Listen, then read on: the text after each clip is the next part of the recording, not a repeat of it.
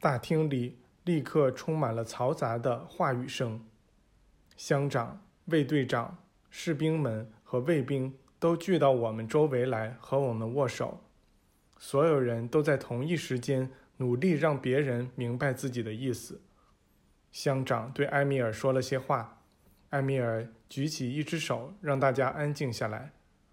当他的话能被听到时，他宣布说：“乡长想让我们全都重新坐到桌边。”于是我们都回到了自己座位上。重又安静下来后，我们看到卫队长把他的士兵集合在了桌子左右两侧及乡长的椅子后面。那把椅子重又摆到了桌边。乡长站起来，借助埃米尔的翻译说道：“我刚才被虔诚冲昏了头，我为此深感惭愧，倍加抱歉。在发生了那一切之后，说这些也许是多余的，因为我想你们可以从我的态度上看出我已经改变了。我请我的兄弟巴热伊朗起立。”请务必接受我最谦卑的道歉。现在，我请所有在座的人都站起来。当大家都站起来后，他说：“我也请你们所有人都接受我谦卑的道歉。我衷心向你们所有人表示欢迎，希望你们只要愿意，就一直留在我们身边。万一你们什么时候想要有军队护卫，我将把能够为你们提供护卫视为一大荣幸。我知道卫队长也和我有同感。我没有更多要说的了，只想祝你们晚安。不过在你们离开前，我还想对你们说，我所拥有的一切，你们都可以任意支配。我向你们致敬，士兵们也向你们致敬，并将陪同你们回到住处。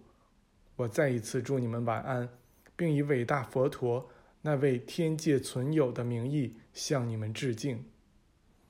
卫队长一个劲儿向我们道歉，说他确信我们是那位至尊的伙伴。他和五个士兵一直把我们护送到住所。与我们告别时，这些士兵为行礼而在卫队长周围站成半个圆圈儿。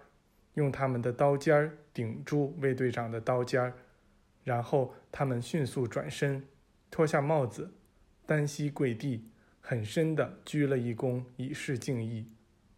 像这样的敬礼，只在重大国务场合才会进行。我们尽可能的还了礼，随后他们走了。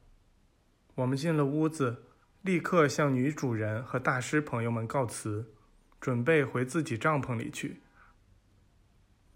因为我们人数太多，屋子里住不下，所以就在屋后院子里扎了营，在那儿住得很舒服。到帐篷里后，雷蒙坐在一张营床上说：“虽然我实在累得要死，但不把这事儿稍微弄明白点儿，我根本无法入睡。我告诉你们，我打算就这样坐一整夜，除非得到点启发。”因为我不用说，你们也知道，这件事儿对我的触动可真是不浅。至于你们这些人，别看你们一言不发的在那儿坐成一圈儿，你们看起来可是心知肚明的。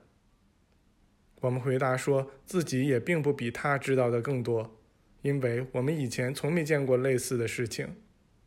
有人提出，这可能是专门为我们上演的一出戏。